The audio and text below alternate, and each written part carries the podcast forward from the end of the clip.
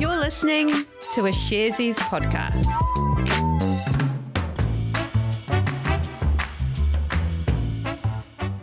Tēnā tātou katoa, it's Thursday the 10th of March. This is Recap brought to you by Sharesies. Sharesies is a wealth development platform where our purpose is to create financial empowerment for everyone.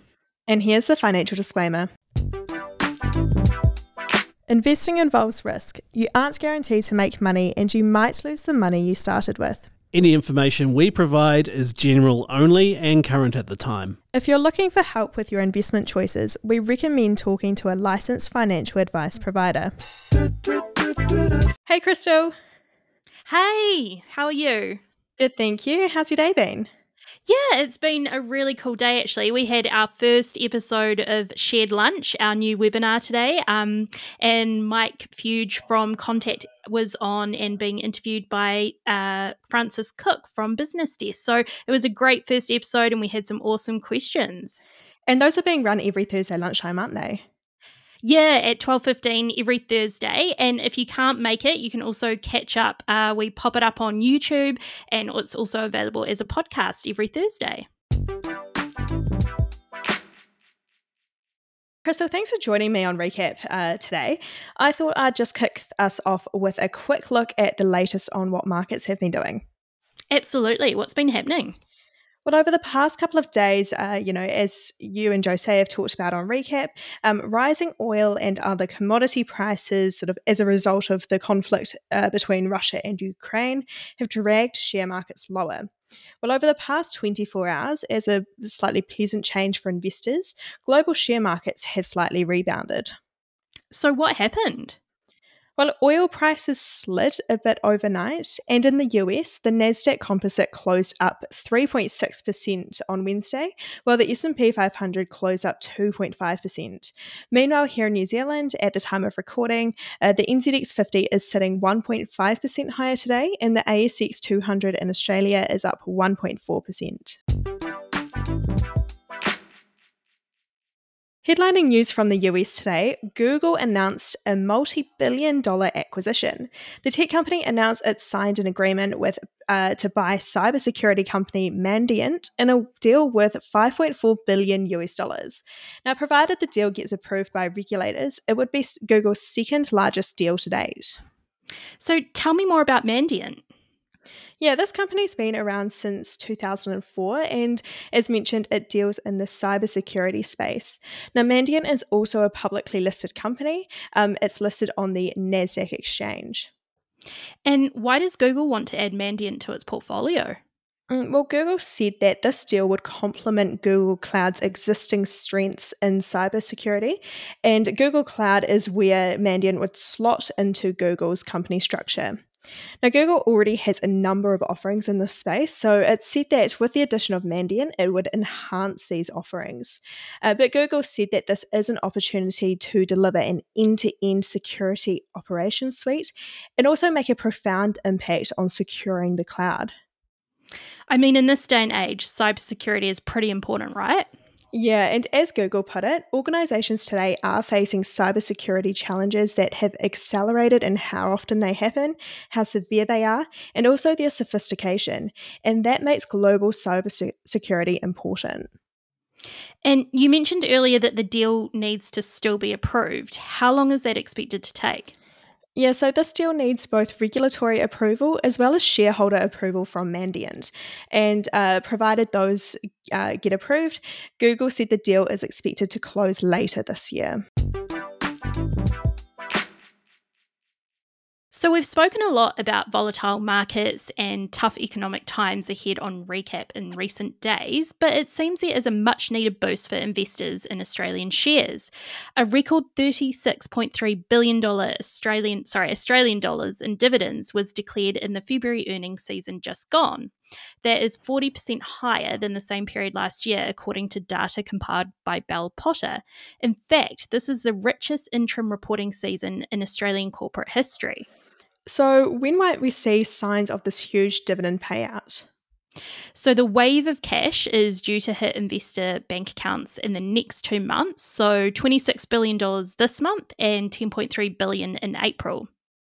In an interview with the Australian Financial Review, Bell Potter suggests Australian institutional investors will be able to use some of the cash to reinvest and potentially take advantage of the US market dip again um, if the US market dips again to the lows experienced in January. The AFR also says that analysts are picking that a large portion of this payout will end up being reinvested in shares.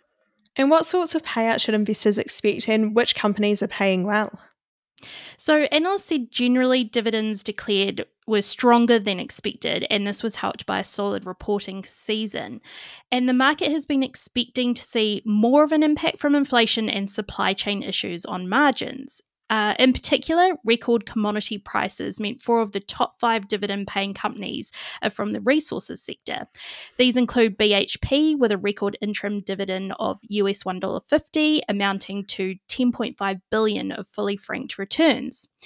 Fortescue, Rio Rio Tinto and Woodside Petroleum were next in line, and Commonwealth Bank was the only non materials company um, in the top five, coming in at second place with its $1.75 a share interim dividend that resulted in a 3 billion payout.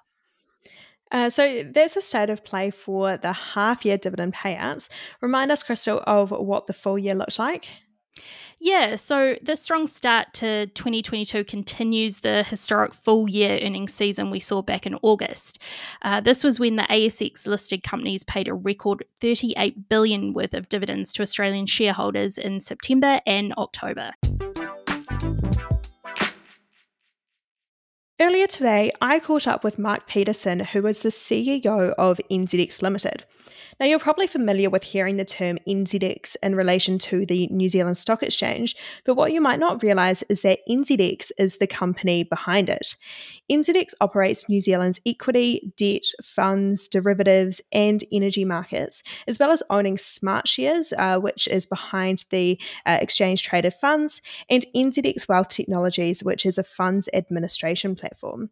Now, quite fittingly, NZX is also a listed public company uh, and recently released its latest financial results, as well as announcing a $44 million capital raise.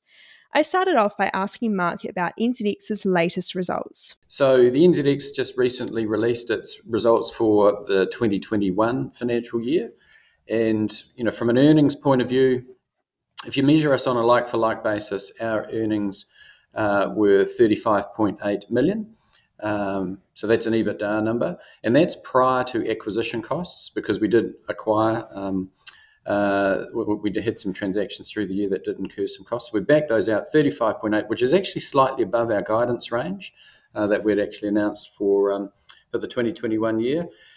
As Mark explained, NZX likes to look at six key metrics that drive the performance of its business. Those are, you know, the capital listed and raised number, and we had a really strong year, uh, just under 20 billion last year, which is which is really quite pleasing. Our value traded was really strong last year. We did 52.4 billion, which was very close to um, the number that we did in the in the very busy 2020 year, but um, that COVID created all that volatility. So again, very pleased with that number. Our data and insights revenue uh, was up uh, 8.1%, and that, that continues a, a nice steady track of, of growth in that area. Our Smartshares business got to 6.5 billion, so that's up 28.8%, and that did include uh, about a billion dollars worth of net new cash coming into that business. Um, and that also that in that inside that billion dollars was about 385 million dollars worth of um, KiwiSaver default money uh, as the government sort of readjusted its default providers. Uh, and then our wealth tech business. Uh, that's growing nicely. So we've got just um, around about $11 billion uh, under administration there. That grew 53.2% last year. The, the one blemish in our, um, in our business, in, in, one of those metrics that we had, was our dairy derivatives business. Uh, that uh, we did about 305,000 lots. That was down on our forecasts that, um, that we'd projected us to do around 400 to 500,000 lots. And the reason for that is, you know, COVID gets uh, makes it really difficult to market um, our market around the world. Uh, you just can't travel. Uh, and the other thing too is underlying dairy prices. Next, I asked Mark about NZX's capital raise and what it plans to do with that money. You know, two two key things really. The first one is we bought. Um, a book of business off, off ASB. It's a superannuation master trust book of business. It's about $1.8 billion worth of, of funds um, that are uh, the investment proceeds, if you like, of, of, of, a range of superannuation schemes for various institutions. Um, so we bought that off ASB for 25 million, and um, you know we've settled that transaction now, and uh, you know now we're into the process of integrating it. Um, so effectively, that grows scale in our Smartshares business. So part of the 44 million that we're going to raise is to pay for that, but in addition to that, uh, we are also acquiring a 33% share of GDT. Uh, which speaks to the dairy um, side of the business uh, that I very quickly mentioned before. But GDT is the physical auction platform for whole milk powder, skim milk powder, uh, anhydrous milk fat, and butter. Um, but that provides the physical prices for our dairy derivatives business uh, to uh, to settle against. And so the two are very inter- interconnected. Um, Fonterra were looking for more independence around that GDT business. Uh, we all think, alongside Fonterra and uh, the European Energy Exchange, which is the other 33% owner, that there is more um, uh, volume that can be done on GDT through more suppliers onto the platform or more frequency of auctions. So we think there's a really good growth opportunity there. Um, and also what it means is that you know you're sitting at the table and, and, influencing i guess the strategy and the direction of that business which is so important to our dairy derivatives business so um, we're buying a 33% stake in GDT. That's for 12.5 million. We're also going to put some working capital in there uh, up front, which is just over 3 million. So by the time you have the ASB Master Trust acquisition, what we're doing with GDT, the working capital facility, and cover some transaction costs, effectively that's what the 44 million is going to. And NZX is raising that capital through what's called a rights offer. So I asked Mark to explain just what that means. A, a rights offer or an accelerated rights offer, uh, very quickly, it has two components to it. It has an institutional component, uh, which is completed. Uh, and then it has a retail component. But effectively, what it means is for existing shareholders in NZX, uh, for every nine shares you have, you can get one. You can buy uh, one extra share and you can purchase that extra share uh, at a 15% discount. So that was for $1.42. Um, but what actually happens, you know, through you know, there's two pieces. There's the institutional piece, which I said is completed. Then there's a retail component, which is what we're talking about here. At the end of that retail component, what we do for those folk that choose not to take up their rights, we effectively auction off those rights that are still available, and uh, that happens on the 15th uh, of March. And really, what that means is, is if there are um, rights that haven't been taken up, you don't need to be an existing shareholder. You can be any investor. That if you if you um, you know take a look at the, the business and you like what you see, you can you can work through Sharesies and and participate in that offer. Um, so it really is. You know, we were thinking very very um, carefully about making sure we were fair to all shareholders. Uh, but uh, there is an element here for those that don't want to take up their rights that they can be auctioned uh, and then anybody can participate. A huge thanks to Mark Peterson, CEO of NZX, for his time. And as you maybe picked up, if you are a Sharesies investor, you've probably received an email about what Mark was talking about there. And something that's good to know um, if you're wanting to learn more about how rights offers work, uh, we actually have a great blog on the Sharesies website about that. Oh, yeah, that's a really good point. Thanks, Crystal. Uh, I'll pop a link to that in the episode description.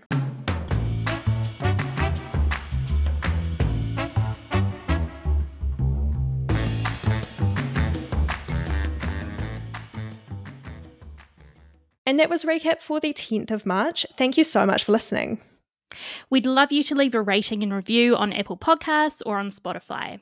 Our email is recap at sharesies.co.nz, and you can also leave a voice message. There's a link in the episode description. And Recap is also taking a short break while we take a look at all the great feedback from our audience survey and consider if anything needs to change. So keep an eye on our Sharesies social media and other channels for when we start back. Matewa. See you later.